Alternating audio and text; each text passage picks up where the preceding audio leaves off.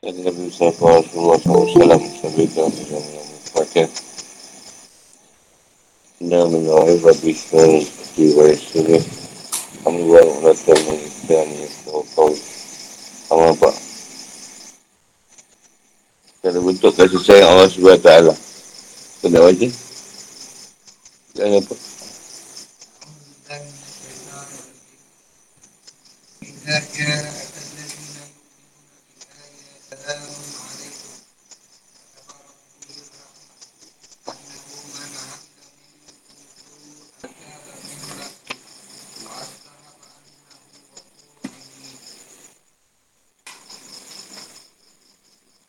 Dan apabila orang yang beriman pada ayat kami datang kepadamu, maka tekanlah Assalamualaikum. Selamat sejahtera untuk kamu. Kamu telah menetapkan sifat kasih sayang pada dirinya iaitu bahawa siapa buat kejahatan antara kamu kerana kebodohan yang dia bertaubat setelah itu dan memperbaiki diri. Maka dia maha pengampun lagi maha penyayang.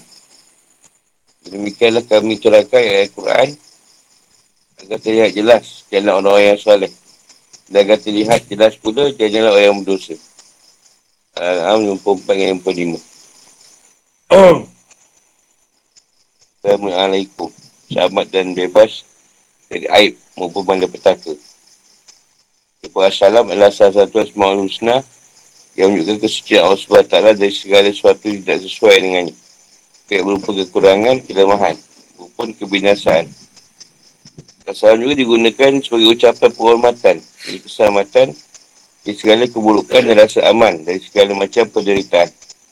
Ia merupakan simbol Islam. Ia menjadi tanda adanya kita kasih dan ketulusan. Ia juga merupakan bentuk penghormatan dari Allah SWT dan malaikat-malaikatnya kepada ahli syurga. Penghormatan mereka kepada samanya di antara mereka. Kata Allah, mewajibkan mengharuskan dan menetapkan anahu puluhan dan kedunguan lawat dari bijak hati. Kualitas time jelas dan terang. Tapi itu mujrim orang yang berdosa yang mengenai hak, dirinya. Dalam kebuatan dosa bertentangan dengan syariat. Sebab turunnya ayat Imam katakan bahawa ini turun berkenaan dengan orang-orang yang Nabi SAW dilarang Allah SWT untuk mengusir ni. Ketika Nabi SAW melihat mereka, beliau mendahului mereka untuk melakukan salam. Yang bersabda, segala puji bagi Allah SWT. Kita berjanjikan orang-orang di kalangan umatku agar aku memulai memperlukan salam kepada mereka. Mana Nabi mengatakan, ada sekelompok orang yang mendatangi Nabi SAW dan berkata, kita melakukan satu dosa besar dengan peragu Nabi SAW menjawab mereka. Mereka pergi berlalu dan Nabi SAW turunlah ayat. Iza ja'aka. Adalina yu'minu nabi bil ayat. Bil ayatina. Itu ayat-ayat. So Allah SWT menerangkan bagi Rasul SAW untuk mengusir orang yang lemah dengan harapan kepada pembesar kaumnya yang segera mulut Islam. Allah SWT perintahkan Nabi SAW untuk mengundirkan seluruh Islam. Itu menghormatinya, memberikannya rasa aman dan memuliakannya. Tak usah ada penjelasan. Jika datang kepadamu, wahai Rasul, orang yang beriman kepada Allah SWT dan Rasulnya dan mempercayai kitabnya dengan hati dan amalnya. Dan mereka bertanya mengenai dosa-dosa mereka. Apakah ada celah bagi mereka untuk bertaubat? Jawabnya, Assalamualaikum. Allah SWT akan menyelamatkan kalian dosa yang kalian lakukan setelah kalian bertaubat. Menikahlah mereka dengan menyampaikan salam Allah pada mereka dan menaiklah memberikan salam pada mereka sebagai bentuk penghormatan bagi mereka dan meraih hati mereka. Setelah itu berikanlah kabar gembira kepada mereka bahawa Allah SWT sangat luas. Kerana itu Allah SWT melanjutkan dengan menyebut ilat dan keterangan di atas dari firmannya kata barat buku ala nafsihi rahmat.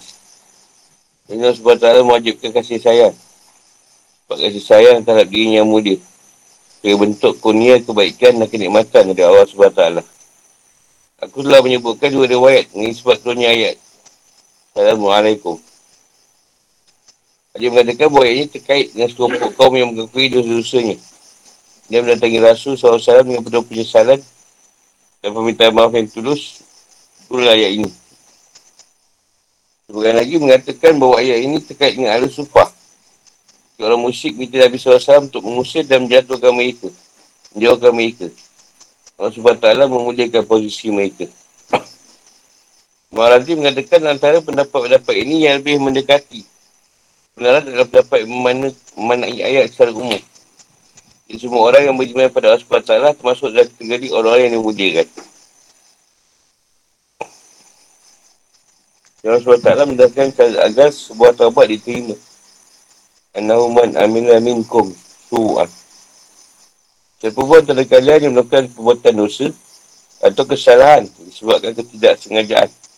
Seperti amarah yang memuncak, syawat tak terkendali atau kerana kelalaian dan tidak memperkirakan akibat buruk yang akan ditimbulkan dan dengan tulis ikhlas ia bertaubat kepada Allah SWT dan menyesali segala bentuk kesalahan maupun dosa yang telah lakukannya.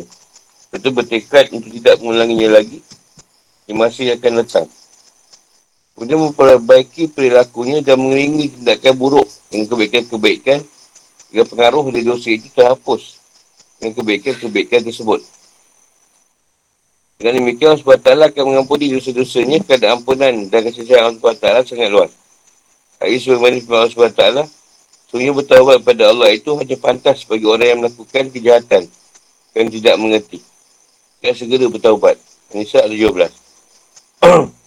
Bagaimana ulama salaf mengatakan si orang yang buat masyarakat kepada Allah SWT ia termasuk orang yang tidak tahu.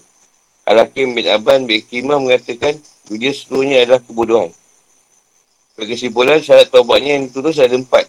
Penyesalan yang sedang dalamnya atau buatan dosa bertekad untuk tidak mengulanginya di masa akan datang mengembalikan hak orang lain kepada pemiliknya dan mengiringinya dengan amal soleh.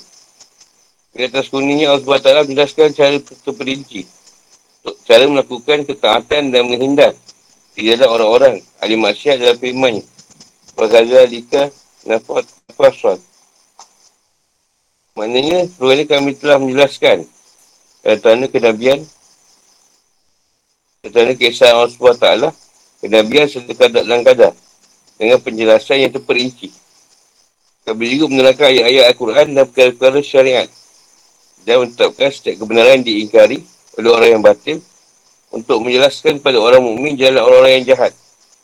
Apabila jalan mereka telah jelas dan jalan itu dan semua jalan yang bertentangan dengannya merupakan jalan orang mukmin. Adanya penjelasan salah satu antara dua bahagian. Hal itu sudah cukup untuk menjelaskan bahagian yang lain. Kerana sebab Allah SWT Sarah bila Akikum Al-Hab Pakaian bagimu yang melari dari panas. Di sini tak disebutkan kata dingin. Kerana adanya keterangan salah satu dari dua hal yang saling berlawan dan menunjukkan bahawa ia mencakupi bagian lain. Dengan demikian, ketika jalan orang-orang yang jahat telah jelas, seperti jalan kebenaran, dan orang yang beriman juga telah jelas. Ini, ini tak boleh dimungkiri lagi.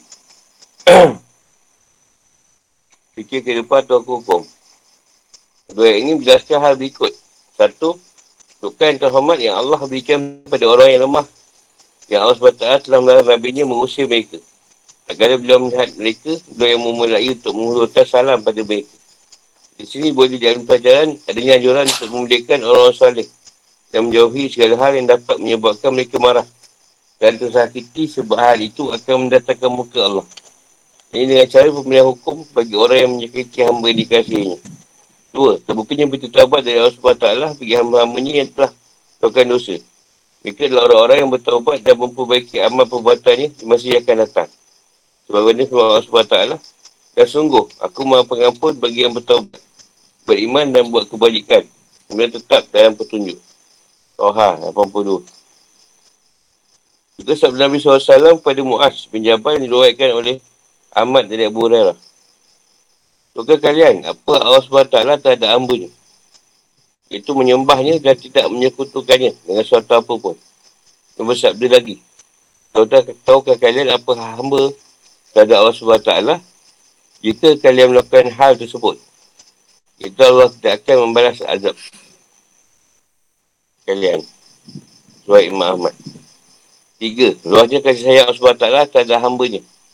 Allah SWT telah mewajibkan sifat kasih sayang pada dirinya sebagai bentuk satu kurniaan dan kebaikan darinya.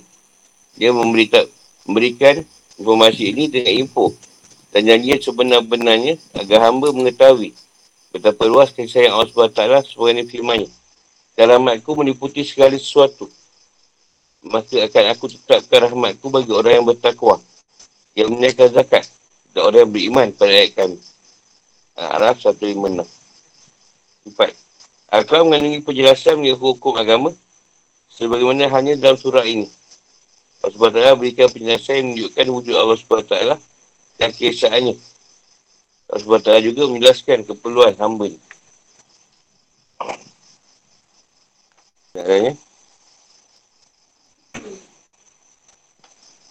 Sayang Allah SWT. Satunya memberikan kesejahteraan. Ingatkan kita beri salam tu.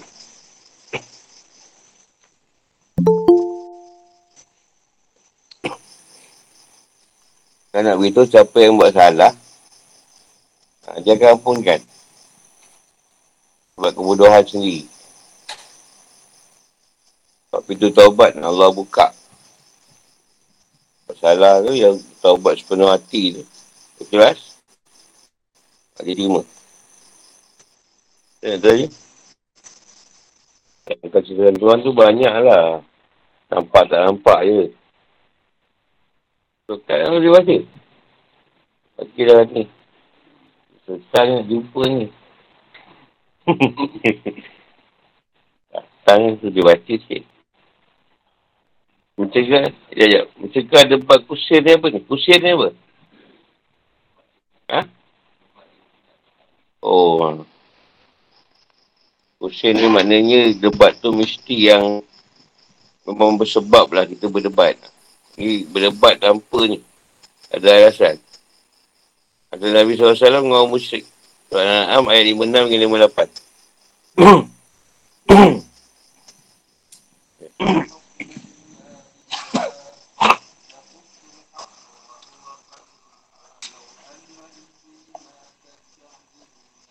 Katakanlah, wahai Muhammad, aku dilarang menyembah Tuhan-Tuhan yang kamu sembah. Selain Allah. Katakanlah, aku tidak akan mengikuti keinginanmu. Jika buat demikian, sungguh tersesatlah aku. Dan aku tidak termasuk orang yang mendapat petunjuk. Katakanlah Muhammad, aku berada di atas keterangan yang nyata. Ini Al-Quran. Dari Tuhanku sudah kamu mendustakannya. Bukanlah kewenanganku untuk menukar azab yang kamu tuntut untuk disegerakan kedatangannya. Tetapkan hukum itu hanyalah hak Allah. Dia menerangkan kebenaran dan dia memberi keputusan yang terbaik. Katakanlah wahai Muhammad. Seandainya ada padaku apa azab yang kamu minta agar disegerakan kedatangannya, tentu dah ses- tentu selesailah segala perkara antara aku dan kamu. Allah lebih mengetahui tentang orang yang zalim. Al-Am 5,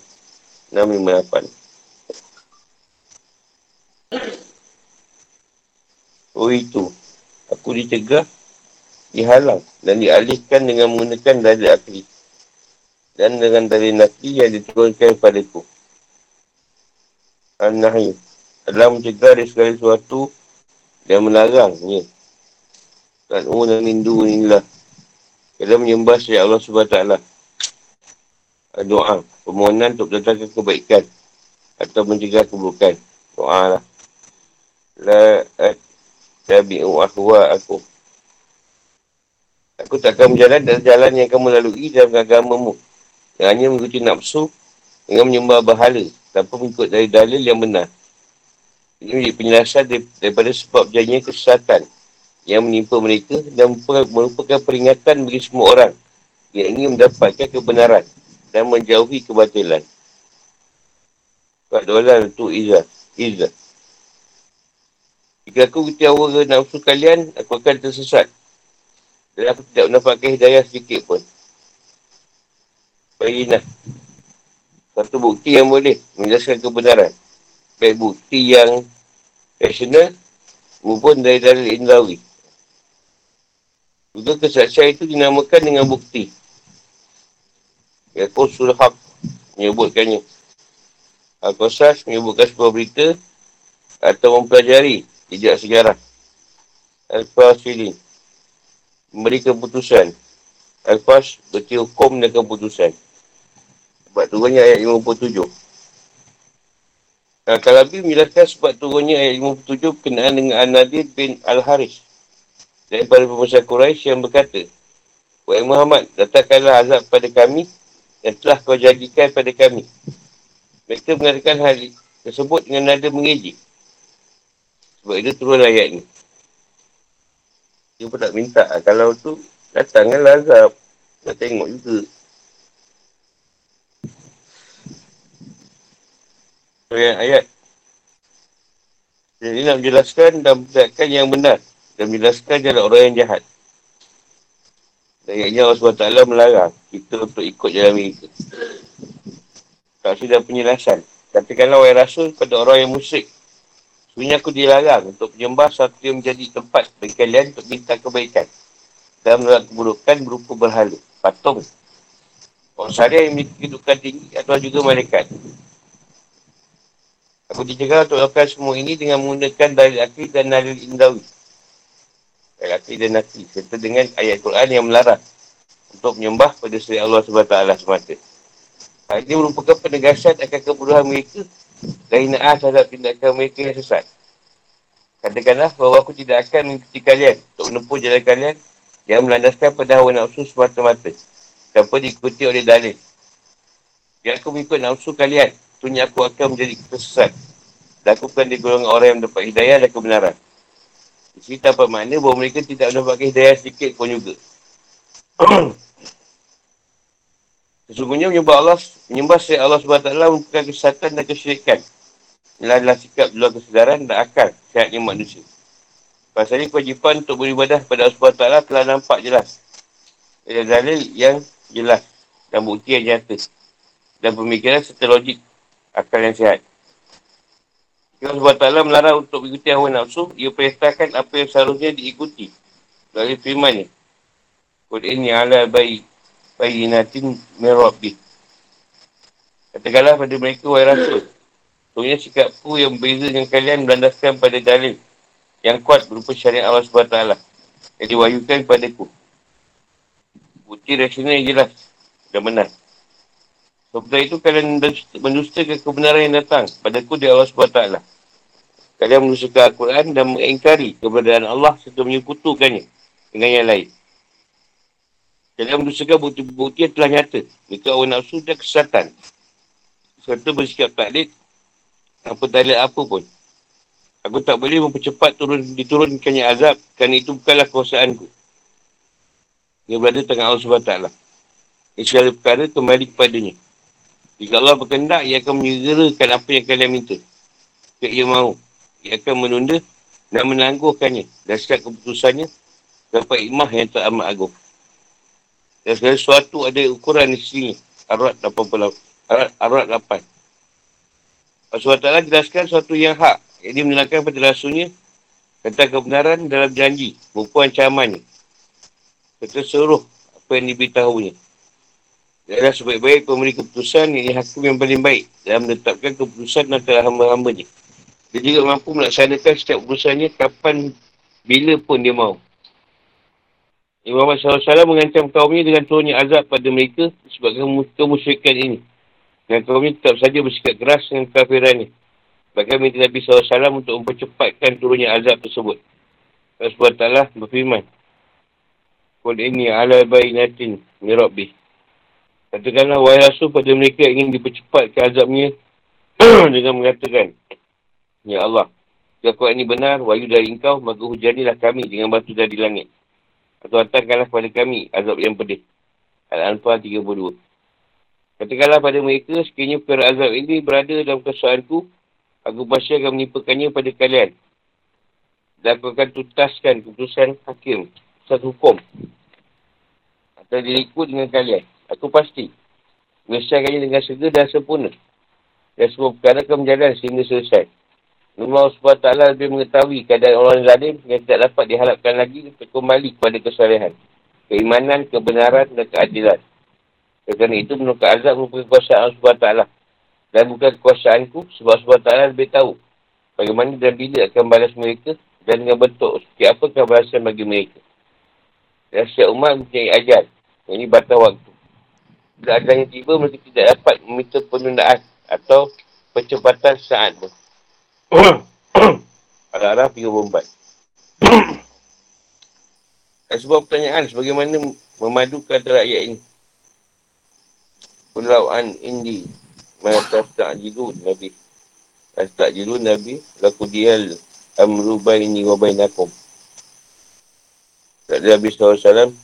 Aku berharap Allah akan memunculkan dari mereka orang-orang yang menyembah kepadanya. Dan tidak menyekutukannya dengan apa pun juga. Jawapannya bahawa ayat ini turun ketika mereka minta untuk dijimpakan azab. Ayat ini menunjukkan bahawa seandainya Nabi mampu menimpakan azab bagaimana mereka minta, tentu Nabi akan melakukan hal itu pada mereka. Kerana dalam hadis ini, mereka tidak minta pada Nabi untuk dilimpahkan azab pada mereka. Namun mereka penjaga gunung menyampaikan kepada Nabi. Bahawa jika dia mahu, dia akan mengacurkan mereka dengan dua benda keras. Iaitu dua gunung di Mekah yang mengiringinya dari selatan dan utara. Kerana itu Nabi bersikap hati-hati dan memilih untuk bersikap lemah lembut kepada mereka. Meskipun dia juga menyampaikan akan datangnya azab dan kenyasaan pada mereka. Sebuah kisah dan hadis yang diwetkan oleh Buhari dan Muslim bagi kitab sayangnya dari Aisyah.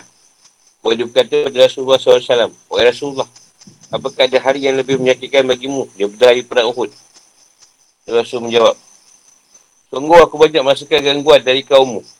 Dan gangguan paling berat yang datang dari mereka adalah pada saat hari Akobah. Ketika aku menawarkan diriku pada Ibnu Abdi, Jalil bin Abdul abdi kulal. Namun tidak memenuhi keinginanku. Lalu aku pergi dengan wajah sedih dan tidak sedar. Hingga aku berada di Kanu, Kanu Al-Sarib. Aku angkat kepala aku, ternyata aku berada di bawah yang menaungi aku. Dan jalannya ada Jibril. Lalu dia memanggilku, saya berkata, sungguhnya Allah mendengar ucapan kaummu terhadapmu dan penolakan mereka terhadapmu. Allah telah mengutus padamu, mereka penjaga gunung untuk kamu perintah. Perintahkan sesuai kehendakmu terhadap mereka. Dan mereka punya gunung memanggilku. Lalu beri salam padaku, kemudian berkata, apa yang kamu inginkan, katakanlah. Jika kamu ingin aku timpakan pada mereka dua gunung ini, saya aku lakukan. Nabi SAW menjawab, tidak. Aku tidak ingin hal itu. Tetapi aku berharap pada Allah akan terlahir dari mereka orang yang menyembah Allah semata-mata dan tidak menyekutukannya dengan satu apa pun ke Buhari dan Muslim. so, kita dah segum empat jadi orang tu. Betul tak? Jadi kehidupan tu hukum-hukum. Kebenaran kebatilan takkan boleh bersatu sebab sebuah kebenaran berdiri, tegak. Kata dari dalil dan logik. Sedangkan kebatilan bersumber dari syahwat dan hawa nafsu. Sebab itu Musail bagi Rasulullah SAW untuk mengikuti hawa nafsu kaumnya dalam menyembah bahala kerana hal itu hanya berdasarkan pada hawa nafsu dan tak buta. Bukan berdasarkan pada bukti yang benar. Dia adalah kaum yang memahat batung. Patung dan sebuah tindakan yang buruk. Maka ada seorang yang menyembah segalanya sendiri. Juga azab bukanlah atas pesan Nabi SAW. Sebagaimana manusia yang lain. Mereka semua kuasa perkara dan hukum hanya ada di tangan Allah SWT semata-mata. Hal ini tersirat dalam dari Allah SWT Inna hukumu ila Allah. Ila lillah. So, hamba tak akan kuasa melakukan suatu perkara apapun. Kecuali jika Allah SWT menetapkan. Jika Nabi tidak mampu bertindakan pada orang kafir. Kecuali jika Allah menetapkan nama hukum ni.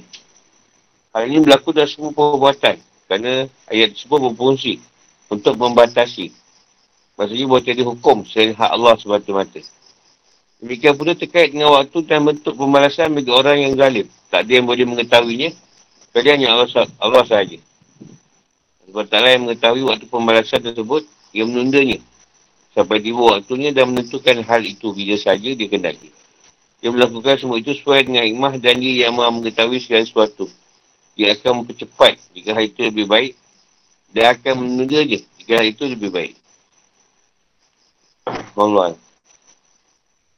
Ya, tak Nak betul kadang-kadang kita ni geram kat orang. Minta dengan Tuhan, balal cepat. Tapi tak balas lah. Itulah kenyataan ni. Sebab kita bukan boleh meletakkan hukuman dekat orang. Tak bila kadang baru orang tu kena. Bukan cepat. Nabi pun tak ada kuasa nak hukum orang. Itu pun sama lah. Allah nak hukum dia pada masa yang Allah kenaki.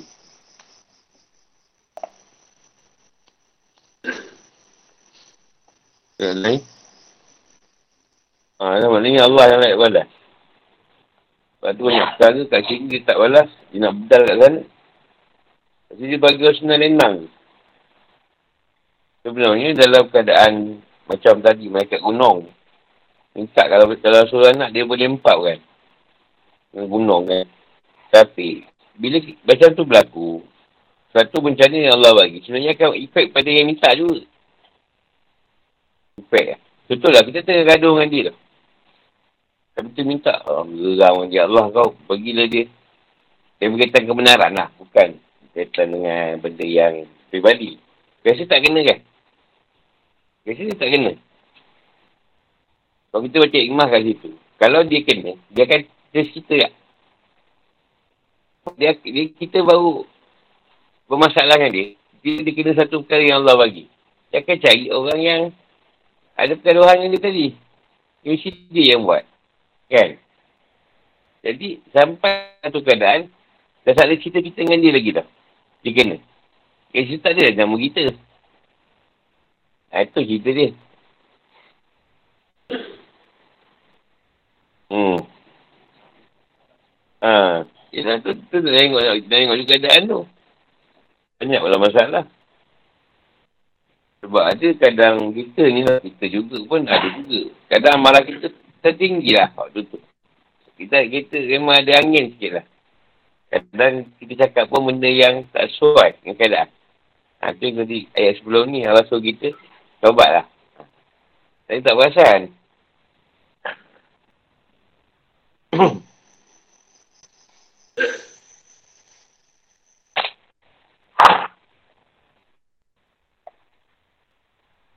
Contoh Nabi dakwah kat Mekah. Mekah tu pula ada Baitullah, rumah Allah. Yang melawannya pun kat rumah Allah. Allah tu juga. Kenapa Tuan biar je orang yang, lawan Nabi ke sana tu. Nabi berhijrah. Berhijrah. Madinah. Sebab Tuhan ni dia nak manusia ni kalau nak buat kebenaran tu susah payah sikit. Jangan senang sangat lah.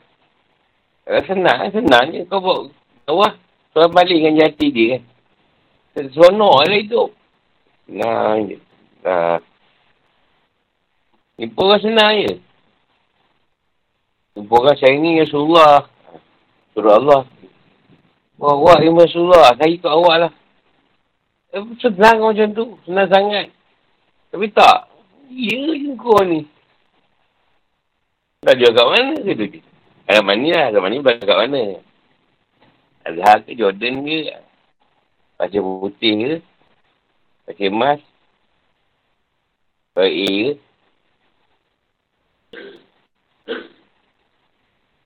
Mesti kelit cerita tu. Mesti susah. Orang nak percaya tu. Tanya.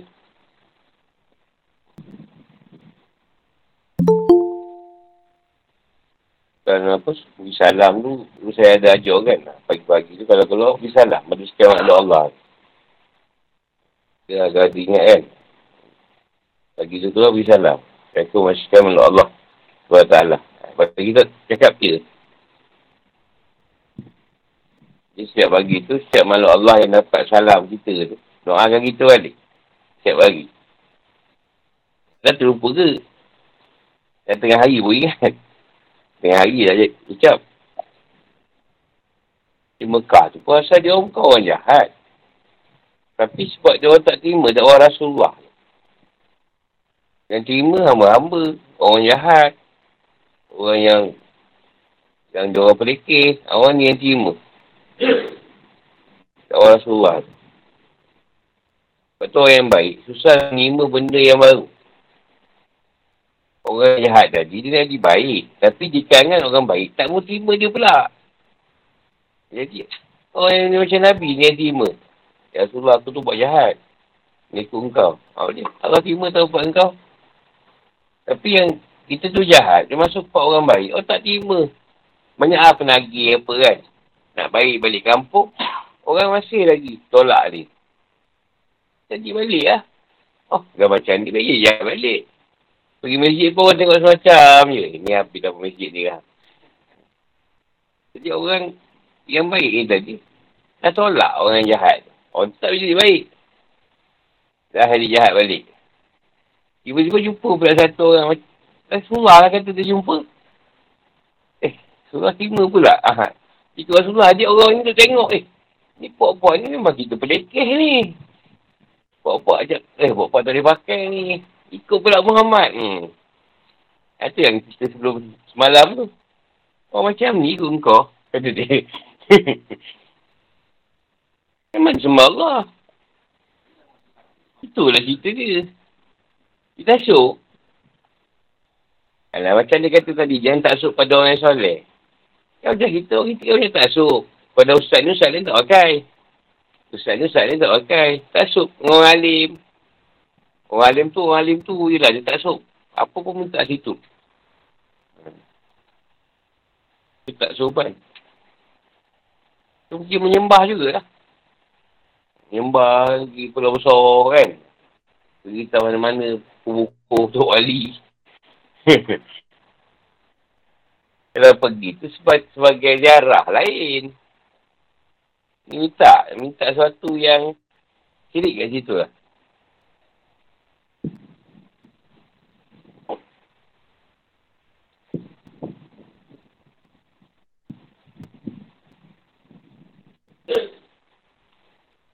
Contoh lain yang kita, kita taklah pegang. Tu kita orang Melayu raya. Dulu tak ada mercun. Cina buat cerita mercun, time raya dia, bakar. Dan kita tu jebak juga. Jadi dia, kita mengikut juga kan. Tak ada masalah lah benda tu. Dapat bagi ampau Cina juga asal. Tapi kita pegang berzakat kan. Hari tu zakat kat budak-budak apa. Orang tua ke apa. Ni ada benda yang Allah dah bagi kat orang lain kita tengok. Kena. Sesuai lah dengan kita punya ni. Kita dah pakai. Ha, benda-benda yang sesuai. Dengan pemikiran akal kau yang logik. Ha, tapi kan ada memang itu sampai tahap. Percederaan ni. Balik lepok kat orang kan. Masuk dalam mulut orang. Letak dalam kuih. Ya. Nanti salah lah. Masalahnya muncul tu tak macam tu. Kau memang betul tak masalah pun. Dah di modify. Modify ambil berderang lah apa tu. Nak bagi power lagi. Ah, dah cedera pula.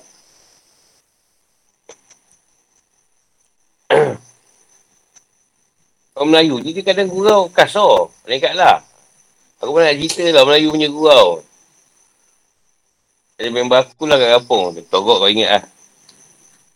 Dia dengki tu. Dia kuih bontot dia. Dia datang kat hidung kau. Dia tengah tidur. dia dengki tu. Tak kau ingat lah. Dia sebut nama lah. Kau kau ingat lah. Dia dengki tu. Kuih bontot dia kan. Ah, waktu kat hari kau tengah bagi syuk. Dia letak kat hidung kau. Kau sakit hati kau. Ada yang dengki tu. Kan dahsyat tu. Ha? Tak tu lah. Orang Melayu kadang dengki ni macam mercun tu juga. Kadang dengki orang. Kok terkena apa heart attack masa tu. Tak tak ada. Macam itu tu. Gurau. Gurau ni ada heart ni. Ada orang gurau tu dekat lah. Dekat lah ni. Melampaui batas lah. Gurau boleh. Dulu dia tiga orang dia guna macam tarik. Ikat tali kan. Bila naik basikal, pultuk bunyi. Dia tarik je ingat lah. Tarik. Dia, ha, tipu kat rem. Rem basikal, rem motor.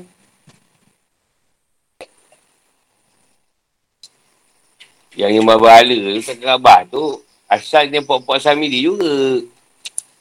Asal ceritanya. Dia kata kita ni sembah Allah kata dia. Tapi tak nampak lah. Orang tak nampak datang Kaabah ni. Jadi kita ni letakkan keadaan yang orang boleh tengok wakil Tuhan tu macam mana. Bermula lah tu. Buat bahala. Dia kata kalau guna lembu, kos banyak. Benda hidup kan. Kos banyak kan dia lagi sana, kan dia lagi sini. Ha, cari satu benda yang mati lah. Kita tengok ah ha, tu. Tengok Allah kat Kaabah ada tu. Kata Uzah tu yang paling kuat lah kata dia. Ha. Macam kita nak buat jalan sesat ha, kat sini. Baman jomlah kita buat Kaabah depan ni kan. Kita nak tunggu buat lagi lambat lagi. Kita buat sendiri. Orang kita boleh tahu apa ramai senang. Ha, kita sendiri tau. Akan kita mikir bagus juga. Ha, kita yang nak buat benda tu.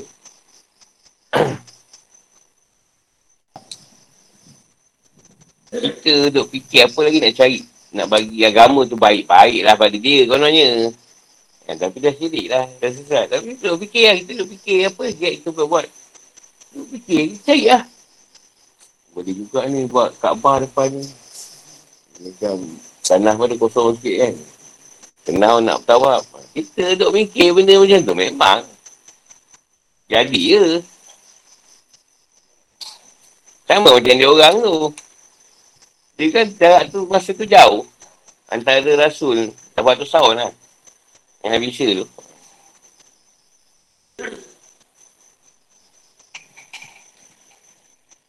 Kita dah ada bahala. Dia orang cek makan dengan bahala tu. Setiap orang kena bagi duit. Tak bahala tu. Setiap hari ke. Kena hantar duit kat situ. Awal tu tak. Lama cek duit. Ha. Bila Rasulullah datang, dia orang dah sedap dengan duit tadi. Bila Rasulullah datang nak bagi hancur bahala. Ha. Kuasa kan? Siapa nak lepaskan kuasa? Ha.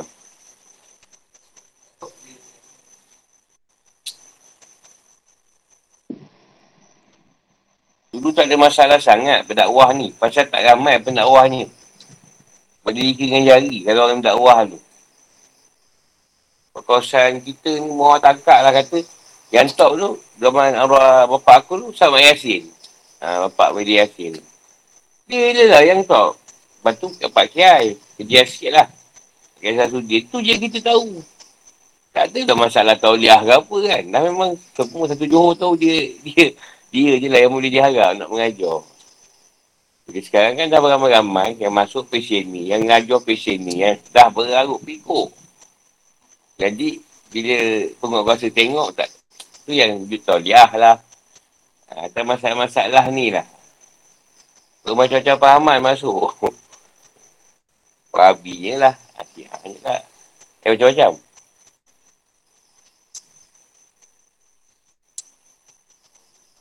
Semua boleh je pakai. Dia boleh buat malam. Dia pakai. Dia Tapi bila pergaduhan tu, itu je masalah tu. Ada yang tasuk mazhab.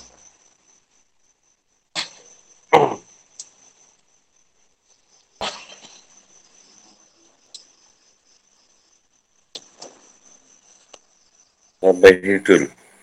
Taklah sambung esok. Assalamualaikum warahmatullahi wabarakatuh.